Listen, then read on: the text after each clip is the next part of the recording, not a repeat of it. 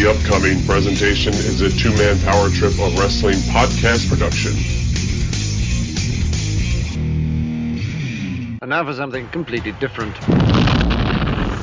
Hey, I was, I'm a Hall of Famer. I'm in three Halls of Fame. For the young fans, it, they don't give a damn. They just give a damn about themselves and what they're hearing now. And I got no problem with those rules. I know the rules going in. I'm happy to play the game that way. And when Ivan came off with that uh, knee drop from the top rope and he pinned me, I thought that something happened. I couldn't hear a thing. You could have heard a pin drop in that arena. It touched me so deeply that when I went in the dressing room, I really felt depressed. I'll tell you that. I'll tell you right to his face. If, if Hogan and I, if he wanted to get in a real street fight with me, trust me, he would lose. And he knew it. You know, that's the other thing. They give you the belt, and they're like, okay, you're in charge of it. I was like, what? When you mention a guy like Harley Race, that kind of legendary status, it's obvious why people would get upset. As far as I'm concerned, Roddy Piper was not a wrestler. He wasn't even a good worker. If he had to go out and work his way to the top and not have good friends like Jim Barnett. I mean, I'm not I'm not saying he's not a good guy. He's just not a tough guy.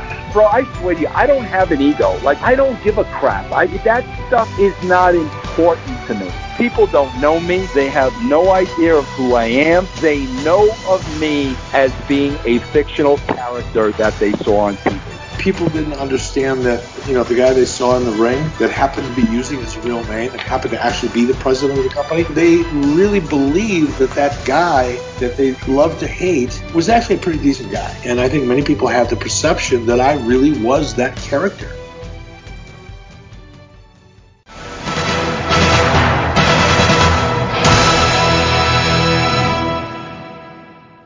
And welcome to the Two Man Power Trip of Wrestling. I'm your host, JP John Paz, with today, very special guest. He is a promoter. He's in charge of 80s Wrestling. He's in charge of 80s Wrestling Con. He's a promoter for ISPW, and of course, the owner of the Wrestling Collector Store. He is Mr. Tommy Fierro. Tommy, welcome to the Two Man Power Trip. How you doing? Hey, brother. What's going on, man? How are you? Very good. I can't believe it's taken this long for you to be on the show, but it's finally great to have you on. I can't believe it's been this long since you asked me. True. So what's tell us the latest? What's going on in your world? Because I know you're super super busy. Yeah, man, uh, crazy busy. Uh, as you just mentioned, I have a pro wrestling store located in Sussex County, New Jersey. It's called the Wrestling Collector, and it's about if you live in the New Jersey area, it's about 30 minutes north of Wayne, New Jersey, just to give you an idea of where it's at. It's, right in the beginning of Sussex County. It's not that far up. So uh, a lot of people think here Stockholm, New Jersey. They never, you know, they never heard of it before, so they think it's really far away. But it's only about 30 minutes from uh, Wayne, New Jersey, about 50 something minutes from Newark Airport. So it, it's it's not that far up in the Sussex. See, I got I got the store I do. I do ISPW, like you just mentioned uh, 80s Wrestling Con, which I'm sure we'll talk about coming up in May. Uh, I do virtual signings all the time. That's my, my, my main part of my business. It's called Monday Night Virtual. We do them on Monday nights. And uh, yeah, man, just just trying to stay as busy as I possibly could. Let's first talk about that 80s Wrestling Con because I want to um, just kind of dig deeper into that. When is it? Where is it? And who's going to be on? It is going to be on Saturday, May the 7th. It's going to be at the Mennen Sports Arena in Morristown, New Jersey. Pretty much anyone that's a who's who from that era is going to be there. Jesse the Body Ventura will be the headline guest. We're going to have Jake the Snake Roberts reuniting for the first time with Cheryl Roberts, which is going to be really cool and really special. But I mean, anyone that's a who's who's going to be there. It's going to be the Million Dollar Man, Ted DiBiase, Greg the Hammer Valentine, Brutus Beefcake, Demolition, IRS, the fabulous Rougeau brothers, Cowboy Bob Orton, a slew of, of 80s guys. Um, I'd have to actually, I got so many guys booked for it. I have to actually go to my own website to see everyone that's on it. But anyone that wants to check out the entire guest list, it's 80swrestlingcon.com. Again, it's 80swrestlingcon.com. It's going to be Saturday, May the 7th. Pretty awesome. I mean, just uh, that lineup alone is awesome. But uh, this area, and obviously we're in New Jersey, I mean, they're clamoring for some uh, 80s wrestling, especially that era. Those guys are all untouchable, larger than life guys. Absolutely, man. And it seems like every every year that goes by, they become more and more special. You know, I mean, I mean, I see just from having them at my store, when I have and the guy from the '80s uh, as opposed to someone more current. Uh, the '80s guys always draw, man. Always. I, I've used a demolition for two virtual signings. They're my only guys I did two virtual signings with. And uh, actually, no, I did. I'm sorry, I take that back. I did Tito and Greg also, but I did them. I did them together a couple of weeks ago, like a feud of the '80s type of virtual signing. But I had those guys both individual for a signing last year, and same with Demolition. But it seems as though you know they you put up a different picture of them you did from the previous time, and, and they and they and they buy the new pictures as well. It, a lot of a lot of repeat business for the the same guys, which just goes to show you know, just how over they are. Why do you think that is? Because that is so true that like, okay, Ax and Smash's background, they'll draw way more attention than somebody that was just released from WWE. Yeah, man. I just I just think it's you know we and you're around the same age I am. You know, we we grew up on on that era. You know, I mean, the majority of uh, people that grew up from that era, you know, they look at these guys in larger than life, you know, figures. You know, I mean, when when I was a kid and you were a kid, man, growing up, like it was so different back then, and I'm sure we can probably talk for a couple hours on the differences between wrestling from the 80s and wrestling from now, and it's maybe a topic for another you know podcast. But they were such larger than life characters back then, man. They were they were. It's like you know nothing against today's generation. I mean, they're absolutely phenomenal and they're far superior athletes than they were back then in the 80s. But I'll take uh, for an example, say King Kong Bundy. So just say you're standing in, you know, at the food store waiting to check out, and King Kong Bundy's in front of you. If you don't know anything about wrestling, you're gonna say, "Whoa, that guy is someone," you know, or or if if you know any of those guys from that era. And you know, today to say if you know Daniel Bryan was standing in front of you at a, at a food store, if you didn't know who wrestling was, maybe I mean, if you didn't watch wrestling and you didn't know who he was, you know, you would just think he was an average guy. And just the guys back then, man, they were such larger than life figures and characters, and they just you know they captured your imagination back then. And, and I know they did for me, and I, I'm sure they did for you. And I think people our age, they just you know that generation of guys, they just look at them as it was it was pop culture back then, man. And they they were in the middle of such a you know high period during that pop culture era, from the Hulk Hogan's Rock and Wrestling to MTV War to Settle the Score to the you know first you know seven eight WrestleManias, like that whole time frame, the golden era wrestling, man, it would never be duplicated ever again. I think that you know guys like me and you today that watch it, you know, crave for things that go back to being the way it used to be back in the 80s, and unfortunately, it's not that way anymore. And that's why I think that we as fans gravitate so much towards that era because that's what we grew up on, and you know the, the nostalgia factor and just you know reliving your childhood.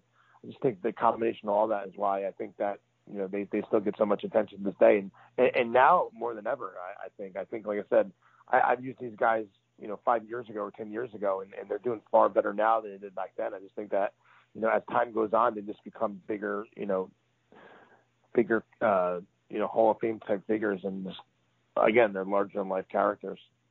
It's funny. I was having a conversation with somebody yesterday, actually, and we are talking about Mr. Wonderful Paul Orndorff. They're like saying almost the same thing. Like he was so larger than life, but he wasn't one of the ginormous guys. But if you saw him in the street, you'd be like, "Who is that guy? Like he is somebody." I mean, they just had such star power. Absolutely, man. I think you hit the nail on the head. It just back then, you know, everyone, you know, and and I and I said this on my own podcast before, and we could talk about it real briefly. I know it's off subject, but it's it's worth a conversation. Like back then, man, like they they had, you know, because my last week's episode of my podcast, we were talking about enhancement talent and how important and crucial they were back then in the '80s to make all these guys actual larger than life, you know, characters. There was no Nitro competing with them heads up back then, so they didn't need to put on these marquee matches uh, like they do, and, and they don't need to do it now because it's unopposed. You know, I could see during the Attitude Era and when it was the Monday Night Wars, you had to, you know, you had to deliver these big matches. But now, I mean, the ratings, unfortunately, have sinking so low that I think that the same, I don't know, I don't know what the numbers are off the top of my head, maybe 1.2, 1.3, whatever, whatever Raw's ratings have been lately. Those are that's your core fan base, man, and they're going to tune in no matter what you put on. Obviously, they they're still they're still watching the product, no matter how stale or boring that we think it is. So if you have that same, you know, uh, the same uh, fans watching your product, why not uh, get all your guys over like you did back then? Like I, I, there should be all enhancement guys again. Just have all these guys that they want to get over, beat these enhancement guys. And then if you want to see, and I'm just using these two names for example because they're doing Miz and, and Edge at, at the pay per view on uh, Saturday. You know, if you want to see Miz against Edge, you got to go to the arena to see that. You got to buy a ticket. And, you know, so if if if Miz and Edge, two of their marquee guys, they're both trying to push as top stars of the company are wrestling each other on a random Monday night.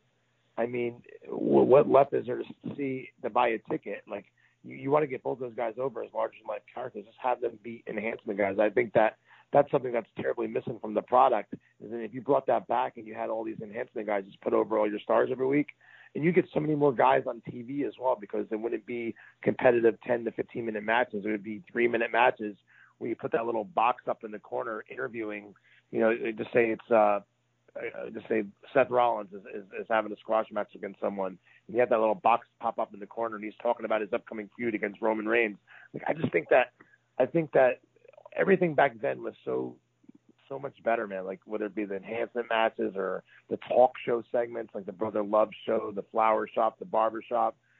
I just think that they can just look back to see what worked back then and, and reincorporate that into 2022. But obviously they're not, and I think that if you did, I think that you would see a big difference in the product. Is there any enhancement guy that you liked, like it really sticks out, like Barry Horowitz, Mike Sharpe? Who's are some of your favorites?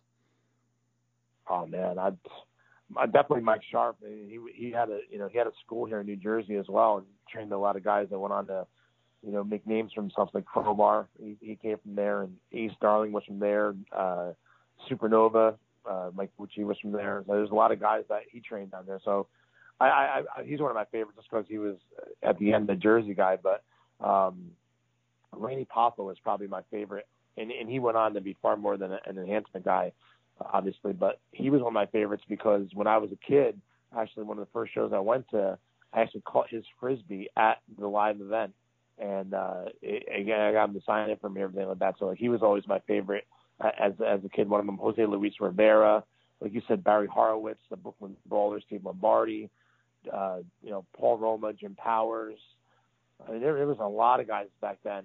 I, I think that, and then and then they had, you know, there was a difference. I think also between enhancement guys and then you know opening match bottom of the card guys because the enhancement guys, you know, would be the guys they would you know have on the show when they went to the local towns, wherever their the TV tapings were, and you know they weren't on the house shows. The guys like Jose Luis Rivera and the Brooklyn Brawler and Lanny Poffo and Jose Luis Rivera, you know Scott Casey, like all those guys were on the the house shows as well. Because back then there was you know three shows a night, so you had to you had to fill the talent, you had to fill out the card some way somehow.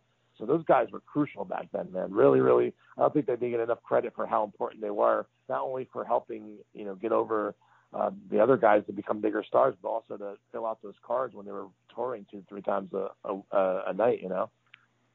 Big time. And that's when wrestling was so popular, they could sometimes run four times in four towns a night, which is nuts. You would never do yeah, that man. today.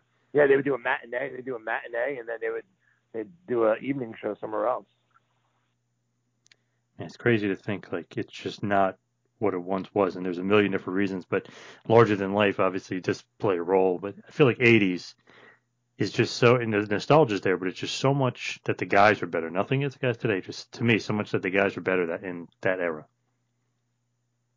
Yeah, man. I mean, I, I'm obviously I, I run 80s wrestling, so I'm gonna I'm gonna favor those guys, but you can't take nothing away from the talent of today, man. They're absolutely fantastic talents, and and there's so many guys that are so underutilized, and it's not even their fault. It's just that, you know, I, I think the the writing is, you know, piss poor, and, and again, that's another topic for another conversation. I try to, you know, I I I, I don't watch, you know, I, I used to, God, watch. I used to watch Raw, and I used to watch everything every week, you know, and now I, I and I now I own a wrestling store, and, and wrestling is my full time job, and I, I don't even watch it, which is sad. And I, I should be watching it, and I want to watch it but the problem is, man, anytime I do tune into it, I'm like, okay, that's that's why that's why I don't watch it no more. It seems like every time I every time I tune into a pay per view, it's the New Day against the Usos. I feel like they've been having that match for the last ten years. I just and nothing against those both teams. They're fantastic. It's just that it just it's come it just it's it, it doesn't catch my interest, man. And and I'll tell you what, I actually for the first time in a decade, I started DVRing uh, wrestling again for AEW, and I, I don't I don't watch it consistently on a consistent basis, but it definitely it definitely catches my attention because it's something different than what we're used to watching over the last you know decade, and and also credit to WWE too, man. I think that lately they've stepped up their game. Uh, I've seen some of the recent stuff. I think Seth Rollins, his new characters, is doing a fantastic job. I think I think Roman's the man. So I mean, I think that there's there's definitely the talent's there, man. Just that they need to get uh, better creative in there. That's that's I think that's the big problem is. Huge problem. There is some guy like Roman who I think would fit into the 80s perfectly well and be that larger than life guy in Brock Lesnar. I mean, there's a couple guys, but you're right. The the booking and creative, whatever you want to call it, stinks. And I don't know if that's because they have so many writers. And back in the day, you know, you had like George Scott booking, Pat Patterson booking, you know, JJ and Bruce Pritchard would help, but it wasn't like this big committee. It was a couple guys. I feel like that that could be a big disconnect too. Yeah, and I also think too is that I mean I know I know that the at the the end all be all is Vince McMahon, so I, I know that, and I know that Bruce Pritchard has a, a ton of influence as well. But there, I mean, there's a lot of writers that work for that company that know absolutely shit about wrestling. They they, they didn't grow up wrestling fans. They did, you know, like someone like me or someone like you, we eat, breathe, and sleep at 24/7. Man, like they they don't look for that. They don't look. They want. They don't look for that in in a writer. They they want someone that has you know, um, you know, these college degrees and you know, TV writing experience and and and all this stuff. And then you, I think that, I think that they don't, they they're writing.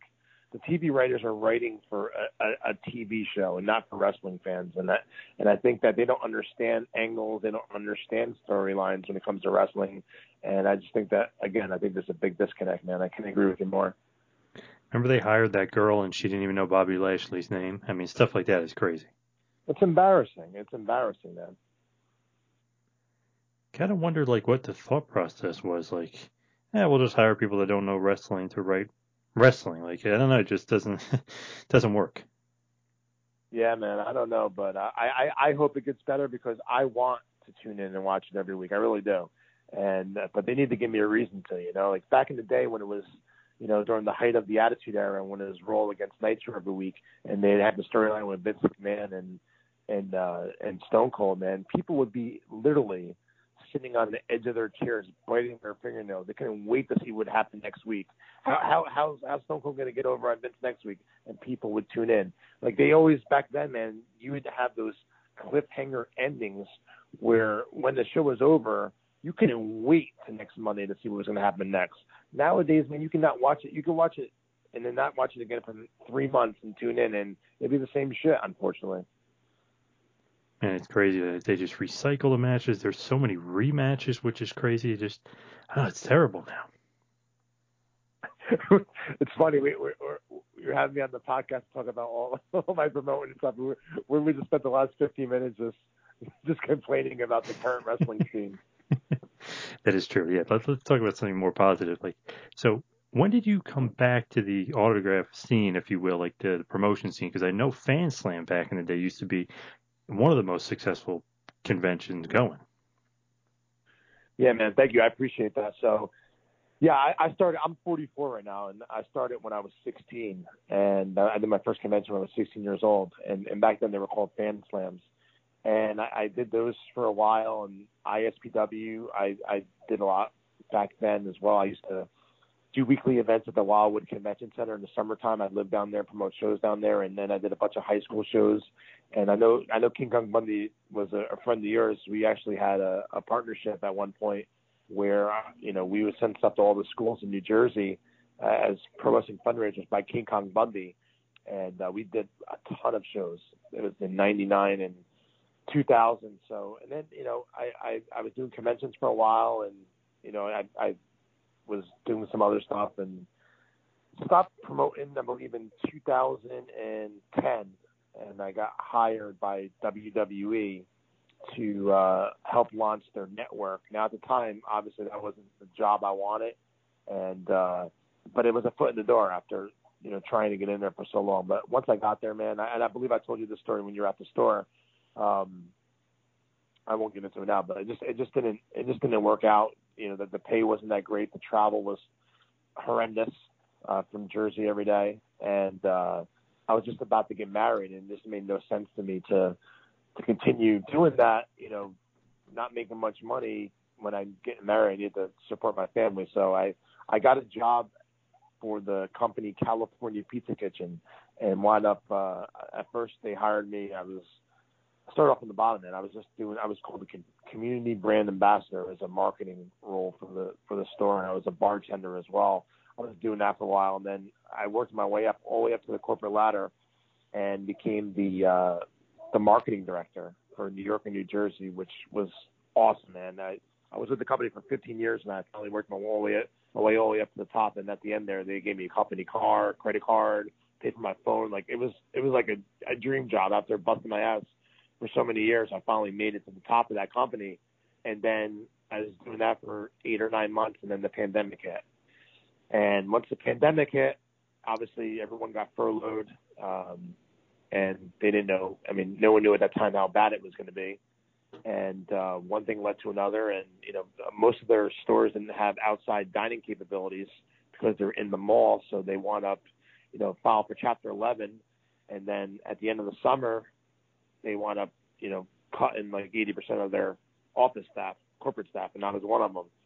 So this, uh, I, when that happened, I thought to myself, you know, all right, I, I'm the probably get another job because I could put on my resume that I was a marketing director for a, a national brand. So I sent my resume out like a hundred places. I'm not even exaggerating. I sent them out everywhere, and, and no one got back to me. So I'm like, shit, man. I, I didn't know. I, at that point, I, I was. Now I'm starting to get nervous because you know I, I'm out of a job. You know, I, I can't get a job, and I started doing virtual signings. Uh, I don't know if any, everyone knows out there, but I actually run the 80s wrestling social media platform on Facebook, Twitter, and Instagram, and combined we have over 600,000 followers. I started doing the uh, the social media pages just for fun when I stopped promoting shows, just because I still wanted to feel like it was some way somehow connected to the business still. I would just post pictures of, of 80s wrestlers and matches and stuff like that. And one thing led to another, man. Like Hulk Hogan started following me, and Stone Cold Steve Austin started following me, and The Rock started following me. Uh, Randy Orton, Chris Jericho, Sasha. Uh, I mean, I, mean Ronda Rousey. I mean, pretty much anyone, uh, everyone big in, in, in the in the in the business right now either follow Twitter, Instagram, or, or Facebook, one of those pages.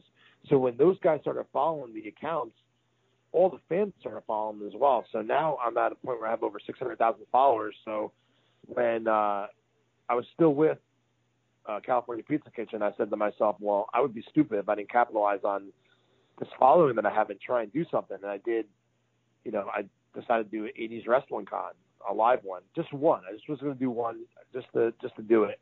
And it was in April of 2019. I did an I Play American Freehold, and it it was an awesome turnout. So after that, I said, well, I'd be stupid if I didn't do another one. So I did another one. That one did really good. And then I was planning a third one. And then again, COVID hit. So fast forward back to where we were just at. So I'm sending out my resume. I can't get a job anywhere. Um, I, I don't know what to do. And said to my wife, I said, well, how about I go to real estate school? I, I knew someone that did real estate that was doing fairly well. So she said, yeah, do that. So as I started going to real estate school, I started doing virtual signings.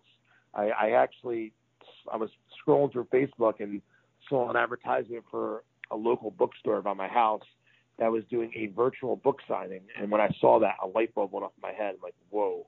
Because I know I have the social media following to do it. So I, I tried it once with Tito just because you know he was local in New Jersey, so it wasn't no airfare, no hotel. So I tried to keep my costs low on the first one just to test it and see how it did.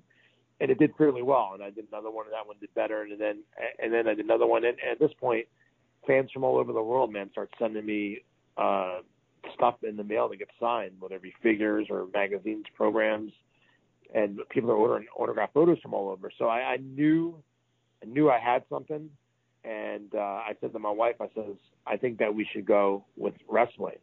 Now, bro, never in a million years did I think that she would say yes.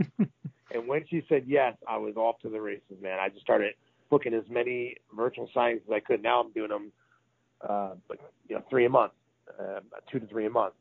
So I started I started going crazy booking them, and I always wanted my dream as a kid, man, was always to have a, a pro wrestling store. It's always something I wanted to do, and uh, I I want I said I said since wrestling's gonna be my job now, I, that was my next goal was to do the store. So, and then you know as I doing the store and now I'm doing the virtual signings and I again I said wrestling's my job now, so I needed as many forms of revenue as I possibly can get from wrestling.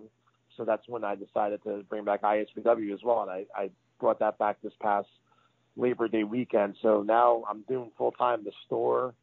I'm doing ISPW. I'm doing monthly shows, and I'm doing the virtual signings, which is like I said, two to three times a month, and I'm doing in-store signings as well. On top of that, plus I'm planning for the 80s Wrestling Con. So yeah, man, it's uh, it's a little overwhelming. I love it though. All wrestling centric. Gotta love that. And uh, ISPW's kicking ass and taking names, right? Yeah, man. So far, so good. Uh, we have uh, Tito Santana is actually the commissioner of ISPW, and uh, we're we're running shows right now. And Danny Doring is now the superstar. Danny Morrison, he is the ISPW champion right now. And anyone that hasn't seen his recent work, anyone that hasn't seen uh, any of the ISPW stuff, the cool thing is all of it's available on YouTube right now for free. So my last four shows, if you go on YouTube just type in ISW, They're going to pop up so you can get a, a taste of, of what the shows are like. But I, I'm bringing in older talent and mixing them with newer talent. So like the last show, we had Jimmy Hart. We had him do an in-ring segment with the winner Andy Weinberg, who's actually Nikolai Volkov's son. He's a heel manager, bro. If he was back in the '80s, he would have been a major star. You got to go on YouTube and and watch him and see how great he is. And then the show before that, we had Slick make a return, and you know Maven has come out of retirement and worked the show, and now he's uh, Danny Morrison's manager. Uh, we, we got, we're doing a lot of cool stuff with a, with a lot of different talent, man. And, and, and again, anyone out there, just go on YouTube and type in ISPW, and you can check out the last few shows. It's, I'm like that's my favorite part of, of promoting, man. Is is the live events.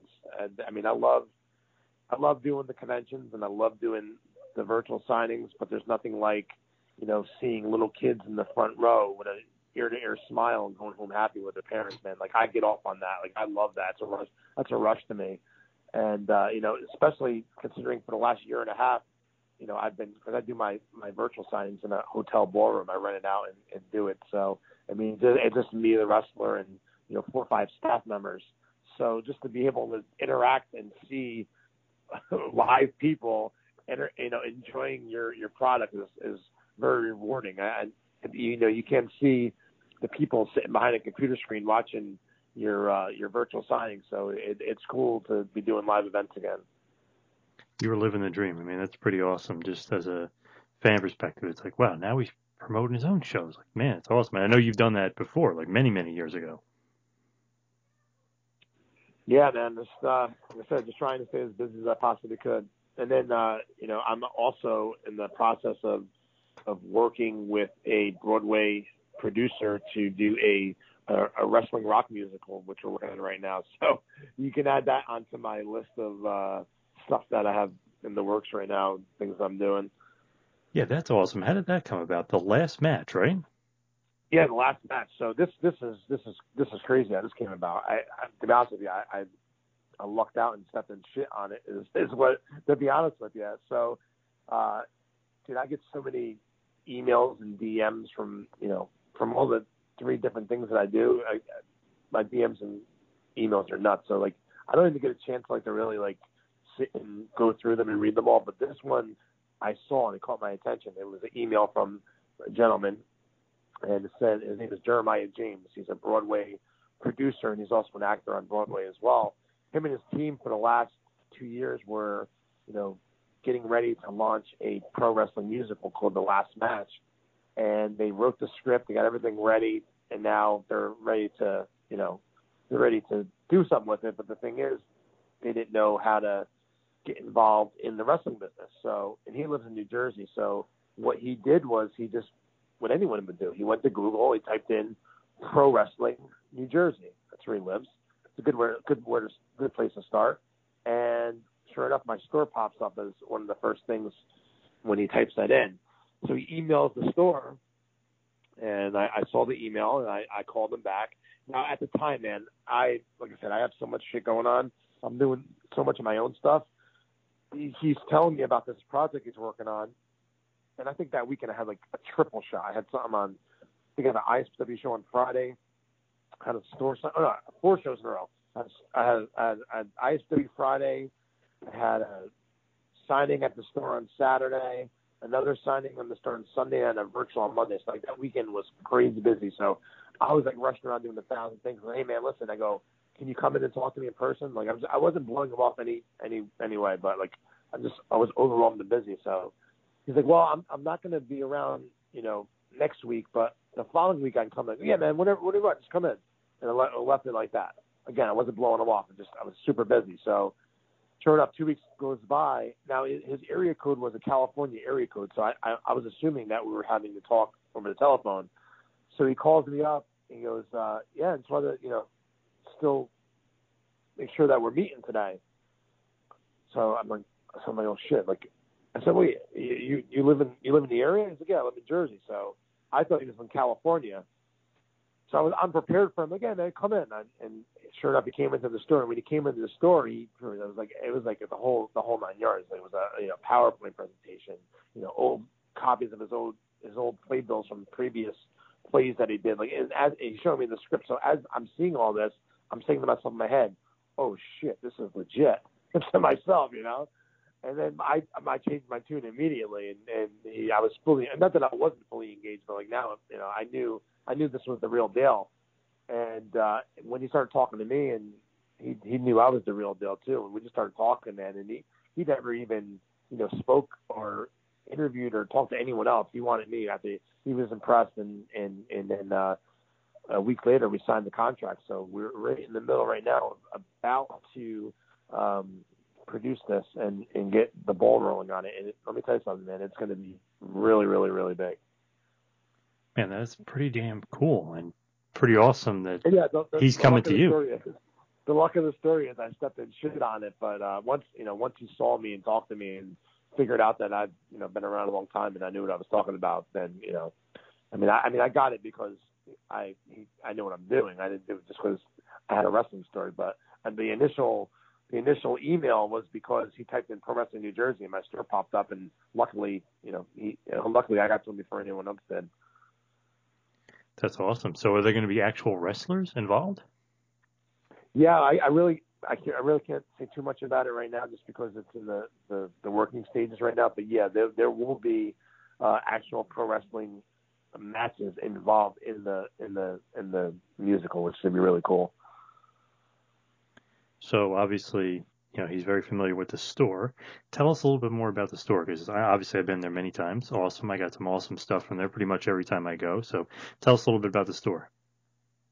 Yeah, man. So it's pretty much, how would I explain it? If you walked in and it threw up wrestling, uh, that's what would describe uh, the wrestling collector. It's not just action figures. It's, it's, it's a little bit of everything, man. It's from, and, and you and you can you can tell them as well. I mean, anything from action figures to magazines to programs to T-shirts to rare items that you know obscure items that you, you never think that you would see, whether it be the old, you know, big 80, 1980s glasses, like remember the Hulk Hogan and Andre the Giant ones, or Hulk Hogan bath soap, or any anything super rare that you would see in a WWF catalog back in the 80s stuff like that's in there. And obviously, you know, LJNs, Hasbro's. Um, I have over 3,500 wrestling magazines in this right now.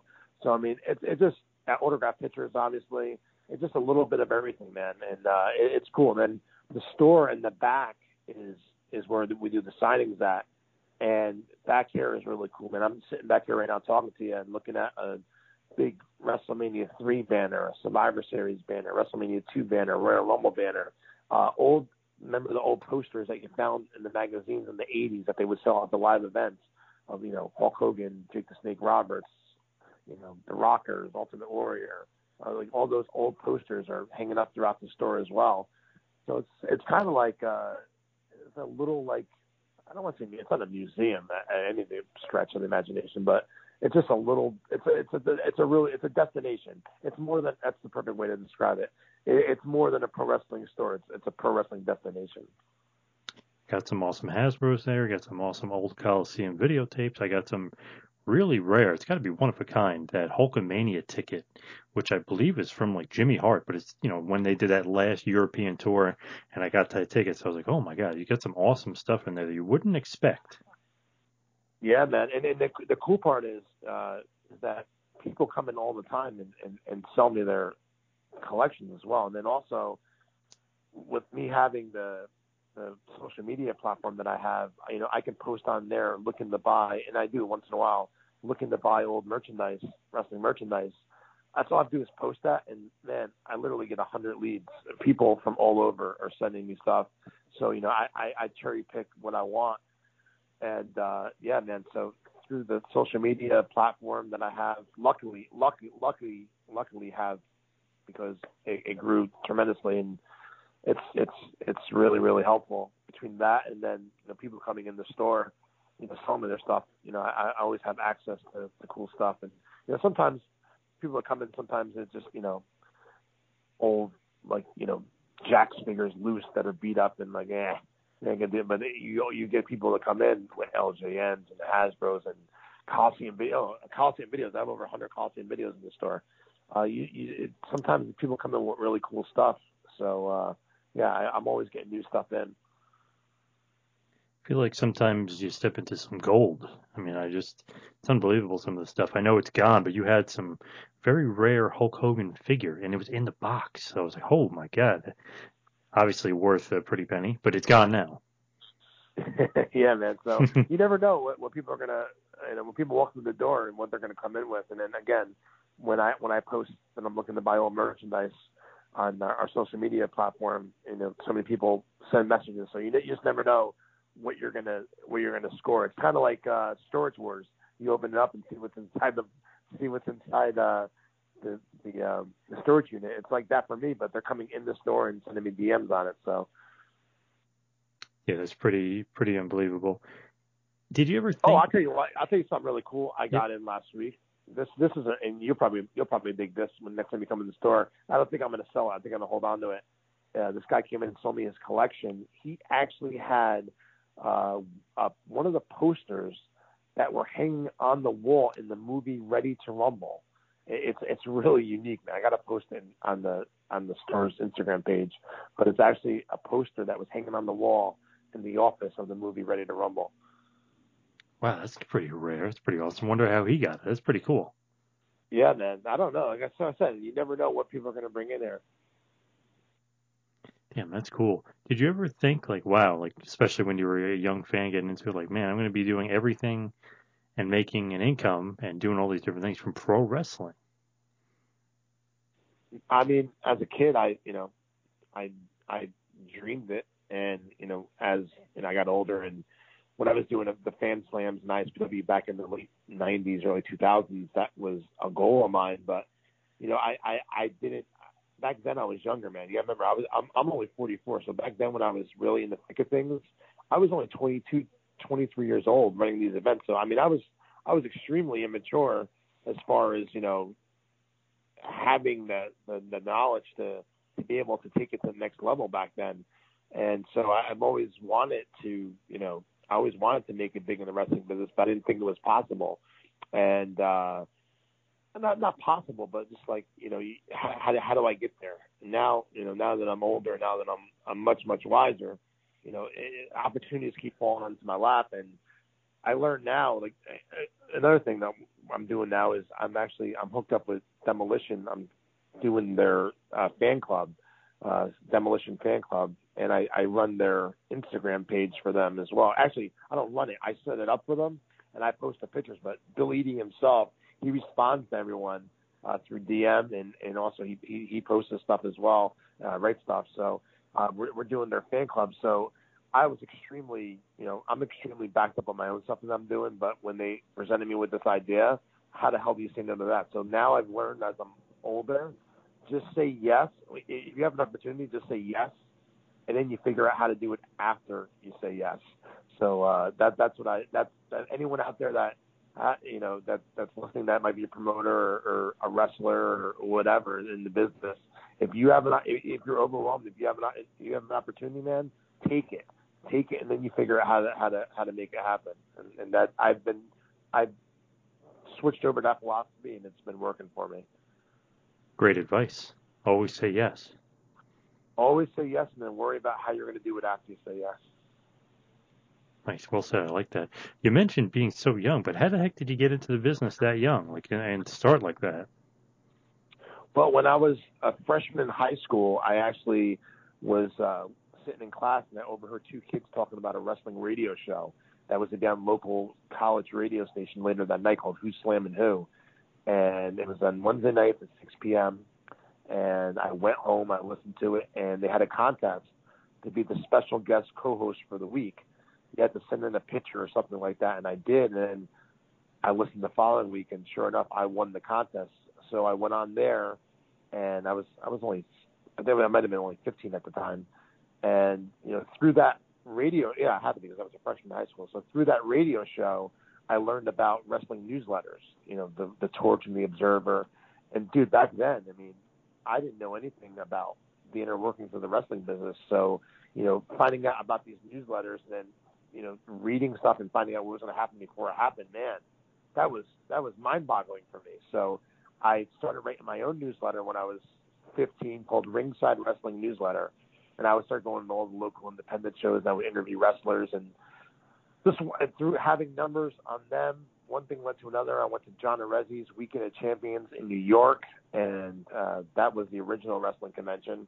A lot of people give me credit for being the originator of it and uh, actually John was, and I went to his convention, and it's like a you're like a kid walking in a candy store, seeing you know wrestlers signing autographs, taking pictures, and you know wrestling merchandise everywhere you turned. And I said to myself, I'm going to run my own wrestling convention, and I was 16 years old, man. I had I had no clue whatsoever, but I I had numbers, and I remember cousin Luke, who lived in Jersey, he helped me get a couple of guys, and I was 16 and promoted my first convention. I had like 200 people, and I made like a couple hundred bucks. And uh, that led to me doing another one when I was 17.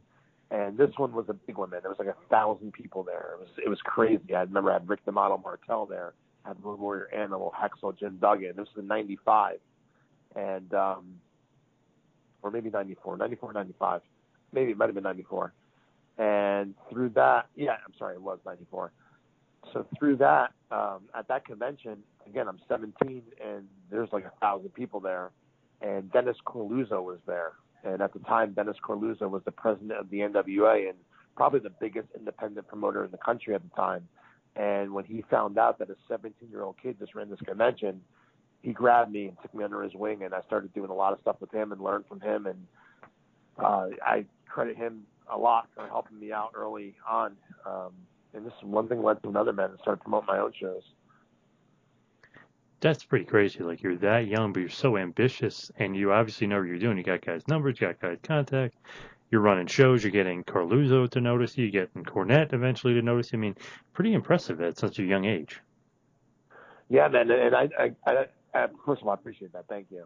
But back then, man, I was like, again, I was so, I was so young, and you know, when you're that young and success comes to you that early, it's like you don't know how to handle it. And I, and I and I didn't know how to handle it. I mean, not that I didn't. I never did anything wrong. I just you know I'd go out and, and drink with my with my friends after the shows and all that stuff. And never that's that's the extent on it. But like you you know you you feel like you're larger than life, man. You're 21, 22 years old, making all this money. You're you you know let's let's go out and party. Let's have fun. You know.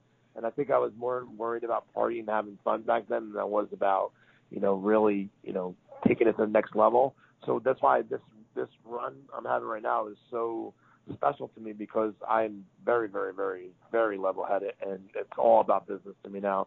And after my shows, I go home with my wife and my daughter. I, there's no more partying. I don't drink anymore or something like that. So uh, I, I appreciate it. it. It means a lot to me to be able to have the run that I've always envisioned, that I always dreamed of having. Like I said, back then I just didn't think it was possible. And now um, it is. And I'm appreciate everything, and I appreciate all the fans that support my events, man. And and it's it's just a real, real, real, real, real honor. So who have you gotten like close to over the years? Who have you been real friendly with? Obviously, you mentioned Demolition and Tito. Other guys, maybe Bundy, other other guys that like you got real close to?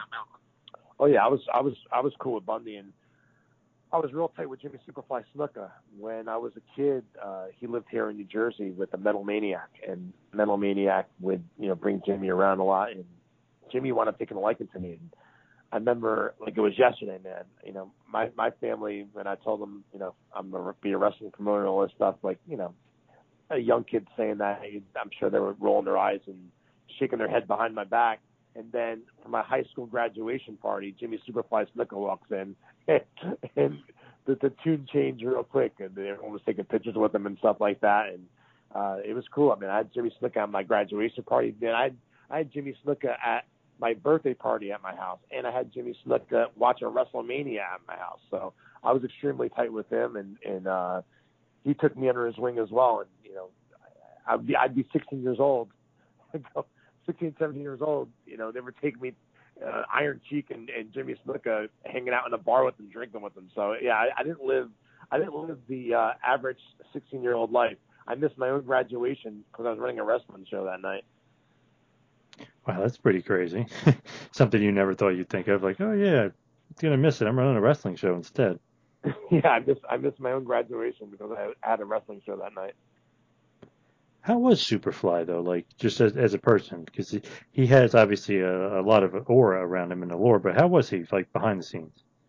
To me, he was amazing, man. He he was very very gracious with me, man. And I was just, again, I was just a young kid. I was 17 years old, 16 years old, and he was, you know, being being, you know, I grew up watching him, and now I'm driving in the car with him and going out to eat with him and hanging out at his house. I I, I was over there a lot of times, man. He I can't I know people, you know, his name is controversial, but I I will tell you firsthand from my dealings with him, he was absolute gentleman. Uh, he was very giving, uh, very caring, and uh, yeah, I'm, I can't say enough good things about him. So through the years, obviously, you you've gotten a lot of contacts and a lot of people. Do you feel that you know you are you know, not like above everybody else, but do you feel like, you know, you've done this so long, you kind of you know, you got a big withstanding, you got a big stranglehold over promoting in the business. Not that saying like, hey, I'm the number one promoter, but do you consider yourself like high up there on, on the promoter scale? Yeah, I mean, I'm not saying that to be, I'm not saying that to be cocky, and I'm not saying that to, you know, to put myself over, but you know, if I'm I'm the senior promoter uh, by default. I mean, everyone that's prom- promoting back in the day is gone now. I have 28 years experience doing this, so you know that's you know, nothing against anyone that's promoting right now, and a lot of guys are doing a lot of great things right now, but uh, they don't have that, you know, that experience that I have, and uh, yeah, I mean, I'm very humble about it, man. I, I don't. Back then, when I was a young kid, 21, 22, I, I would say stuff like that, like, yeah, I'm the man, I'm a big promoter, blah blah blah. You know, it's always hot shit. Like now, man, I'm just, I'm just I'm just so uh, thankful for every opportunity that I get, and everyone that ever buys a ticket to one of my shows, and everyone that buys an autograph picture to my virtual signings, or anyone that comes to my store and, and gets something, man. I am just nothing but thankful and grateful, and very humble by it. And I, I, I, I again, I had a second chance to do this, and uh, I thank God every day for giving it to me. Another thing we kind of quickly mentioned was the podcast. So you do all that other stuff and you're doing the podcast. Tell us, yeah, you know, man. tell us about the podcast. It's called 80s Wrestling the podcast and uh, it's it's it's real popular, man. I think a lot of that has to do with because you know we promote the podcast on our social media platform. Again, we have over 600,000 followers, so you know we we a lot of people listen to the show, man. The, the cool part is a lot of people come in the store and say, "Yeah, I love this week's podcast," or, or people I'm friends with that don't listen to the podcast would say, "Oh man, I like this week's episode and stuff." So yeah, it's 80s Wrestling the podcast, and it's it's on live every Thursdays at 10 a.m. And uh, you know, most times we, we talk about a, a topic from the 80s, whether it be uh, like I said, to companies who did enhancement talent or you know an old pay per view or review or you know a wrestler. And, and a lot of times we have guys on the show. Like we just had Demolition on today. You can actually uh, go and any, podcast app and just type in 80s Wrestling the podcast, and all the episodes will pop up, and you guys can listen to it. But yeah, we just you know we talk about 80s wrestling, and that's and that's it. And it, it resonates with people because people miss it and people love it. And again, nostalgia sells, man, and, and it's part of their childhood. So yeah, it's pretty popular. What else do you guys talk about? Just strictly 80 stuff? I mean, obviously you have some great guests like Demolition and stuff. You, you I know you mentioned uh, enhancement talent too, but what else? Are You breaking down uh, Macho Man? You breaking down the IC title and stuff too? Oh yeah, all, all that stuff, man. We we did one episode dedicated on theme music from the 80s. We, we would play theme music and talk about that. Uh, we pick a certain wrestler, whether it be you know Macho Man or Hulk Hogan or Jake the Snake Roberts we picked different uh, topics like you know talk show segments from back in the day, the Brother Love Show, the the Flower Shop, the Barber Shop, you know tag teams of the '80s, you know Saturday Night's main event episodes. I mean, we we uh, LJNs and, and and merchandise of the '80s. So like every week we we pick a different topic that has to do with '80s wrestling and, and talk about it. Is that your favorite topic to talk about? It seems like it. Oh yeah, man, absolutely. I, I love. I mean, there's nothing for me. There's nothing like the '80s wrestling, man. It's almost like sometimes uh, guys like me and you we get stuck in that that era. Like you you don't want to you leave it because it's so good. Like I'll go back and I'll watch old stuff more so than watch new stuff, especially on the network and stuff. I'll go back and I'll watch old stuff constantly. Yeah, I find myself doing the same thing. So when I'm at the store, you know, I'll put on the WWE Network and I'll just watch old superstars or wrestling tapings or you know wrestling challenges or old Coliseum videos, you know, then, you know, I'm saying to myself, well, I should, I should know the current product since I own a wrestling store. So now, now I'm finding myself while I'm at the store, I'll, I'll put on, you know, old NWA or I'll put on, uh, you know, uh, AEW or, or, or an old uh, Ring of Honor. Like just try and get more familiar with what's going on currently because, and then just like the other day, like the, uh, GCW, I, I, I tried to watch some of that while I was at the store. Just just because when people come in, I know what the hell I'm talking about because uh, some of the younger guys, younger fans, they don't know some of the some of the, things that happened back then. But you will be surprised by a lot of the kids that do come to the store, man. There's kids that come to the store that are six and seven years old. You ask them who their favorite wrestler are. They say Hulk Hogan or Ultimate Warrior. Like the power of you know the internet and YouTube and the WWE network. Like these these guys are all larger than life than for kids that are six and seven years old that should have no idea who these guys are, but they're their favorite wrestler over today's uh, generation. And it's definitely from you know watching the network, and obviously their parents probably are watching it with them or kind of telling them about it. Definitely. Yeah, definitely, man. So yeah, it's cool, man. It's it's cool to see you know these little kids come in and and and they they know all about the Macho Man already. And I had a guy kid come in the other day. I said, uh, Who, "Who's your favorite wrestler?" This kid couldn't be more than seven or eight years old. And he looks at me and goes, I'm here to chew bubble gum and kick you know what. And I'm all out of you know what. He didn't want to sue. I guess his dad told him to say it that way, you know. But like I was just like I like I gave him a free autograph picture just because I was blown away by him saying that. I'm like, here, I gotta give you a prize or something. But the kids today, man, like it's it's crazy how how how much they know about wrestling from the '80s. I love it though, but it kind of shows you maybe they're not so into the guys today as much. That just kind of shows you that. Yeah, I mean this, that'll, that'll bring us back to the beginning of our conversation that we yes that yep. we dived into for the first 20 minutes. So as we head towards the wind down, we head towards the finish. Just a couple quick hitters for you. What's your favorite promotion of all time? WWF, I would imagine. Oh yeah, hundred percent. Got a favorite wrestler of all time? Piper. Uh, actually, you know what? I, I can't just narrow it down to him. Roddy Piper, Macho Man, obviously Hulk Hogan, Ultimate Warrior, Jake the Snake Roberts. I remember as a kid, I was a huge British Bulldog fan. Just you know, all those guys from that era, man. But if I had to pick one, I would probably see either you know, Savage, Hogan, or, or Piper. Who's the favorite guy you've ever worked with? Ah, that's a that's a tough one. A lot of the, I would probably say just because I work with him so often. Tito Santana, he's super, super guy, super guy. Demolition, also love those guys. Work with them a lot. They're super cool. I'll tell you what, man. I, honestly, everyone that I've worked with has been really cool with me. Or they know me from back in the day, or they they heard about me, or know my reputation. I've never had a problem with anyone. Jake, I'll tell you what. You know who I love working with? I love working with Jake Snake Roberts. Uh, and I know that that might surprise you and other people, but he's always been super cool.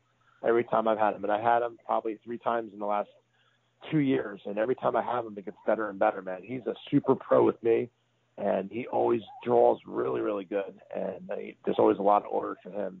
Uh, he, he's all business, man. He, I like working with him a lot. As far as like favorite moment as a fan, what would you say it was? Favorite moment as a fan.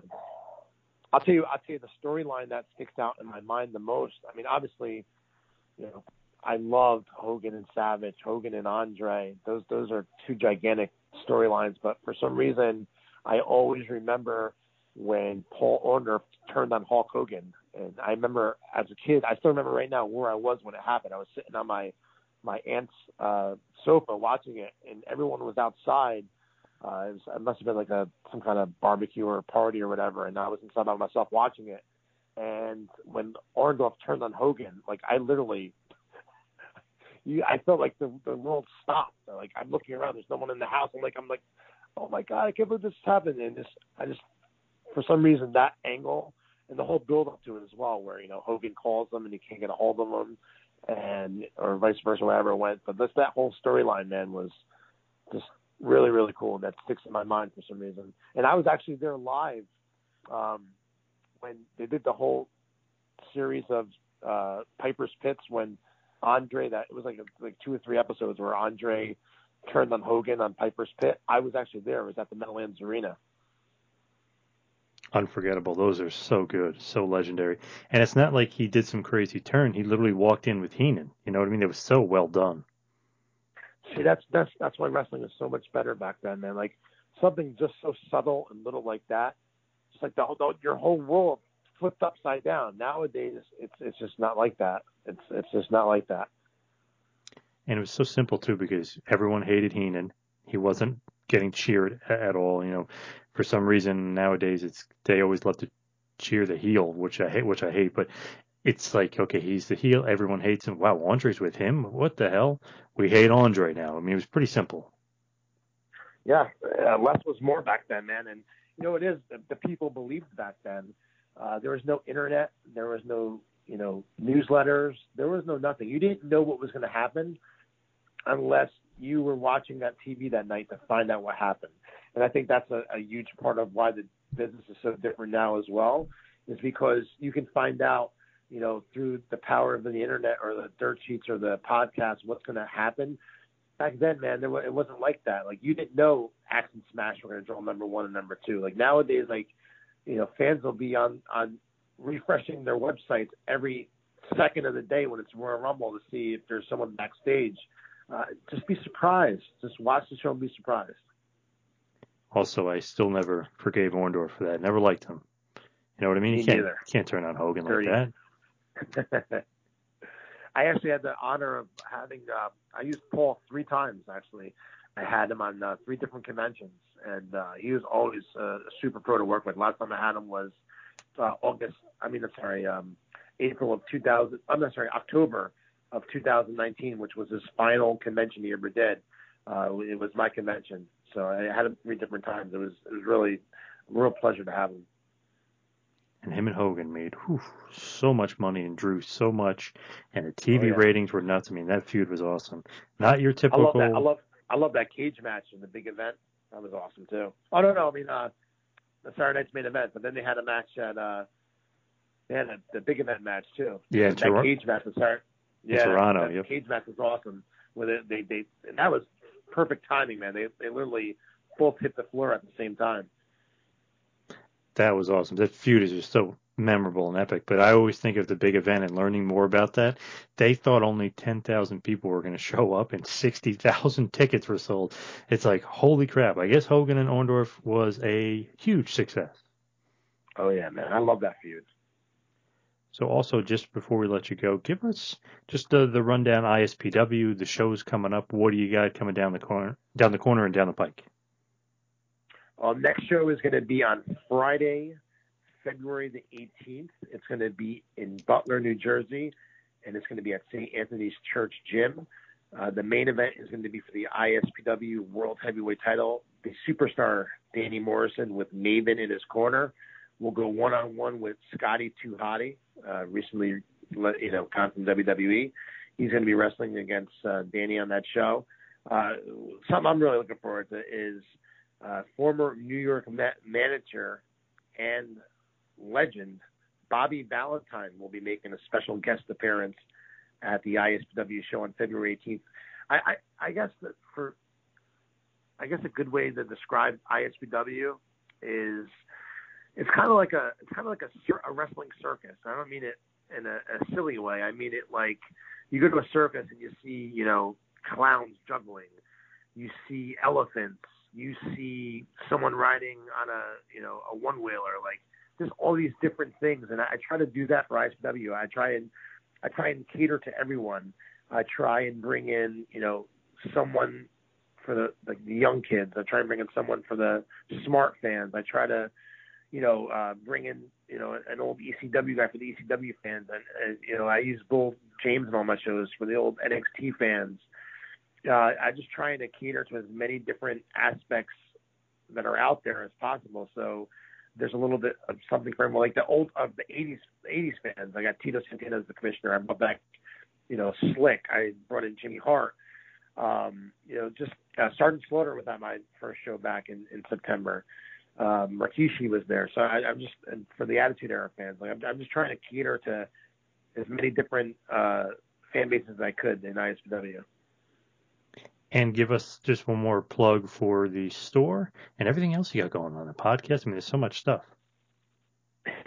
Thanks, man. Uh, so yeah, the the store is uh, the Wrestling Collector. Again, it's located in Stockholm, New Jersey. Uh, you can go to thewrestlingcollector.com. On Instagram, it's the Wrestling Collector Store. On Facebook, the Wrestling Collector LLC, and ISPWWrestling.com. Again, ISPWWrestling.com. ISPW Wrestling on all social media platforms. 80swrestlingcon.com that has all the information for all my upcoming virtual signings and also the big convention in May, which you're going to be at. And uh, stay tuned for more information on the last match again, we're, we're currently working on that right now, and hopefully should have some uh, news on that in the next month or so. All right, awesome stuff, Tommy. Thank you so much. Appreciate all the time. Thank you, man. I appreciate it. And I look forward to seeing you at the store soon and also at the convention in May. This has been a John Paz Power Trip production in conjunction with the Two Man Power Trip of Wrestling. You could follow us on Instagram and Twitter at Two Man Power Trip. You could check us out on Facebook. You could subscribe on YouTube. You can go to patreon.com slash TMPT Empire to become a patron and also check out the website tmptempire.com and buy a shirt at prowrestlingtees.com. Two Man Power Trip, where the power lies brother.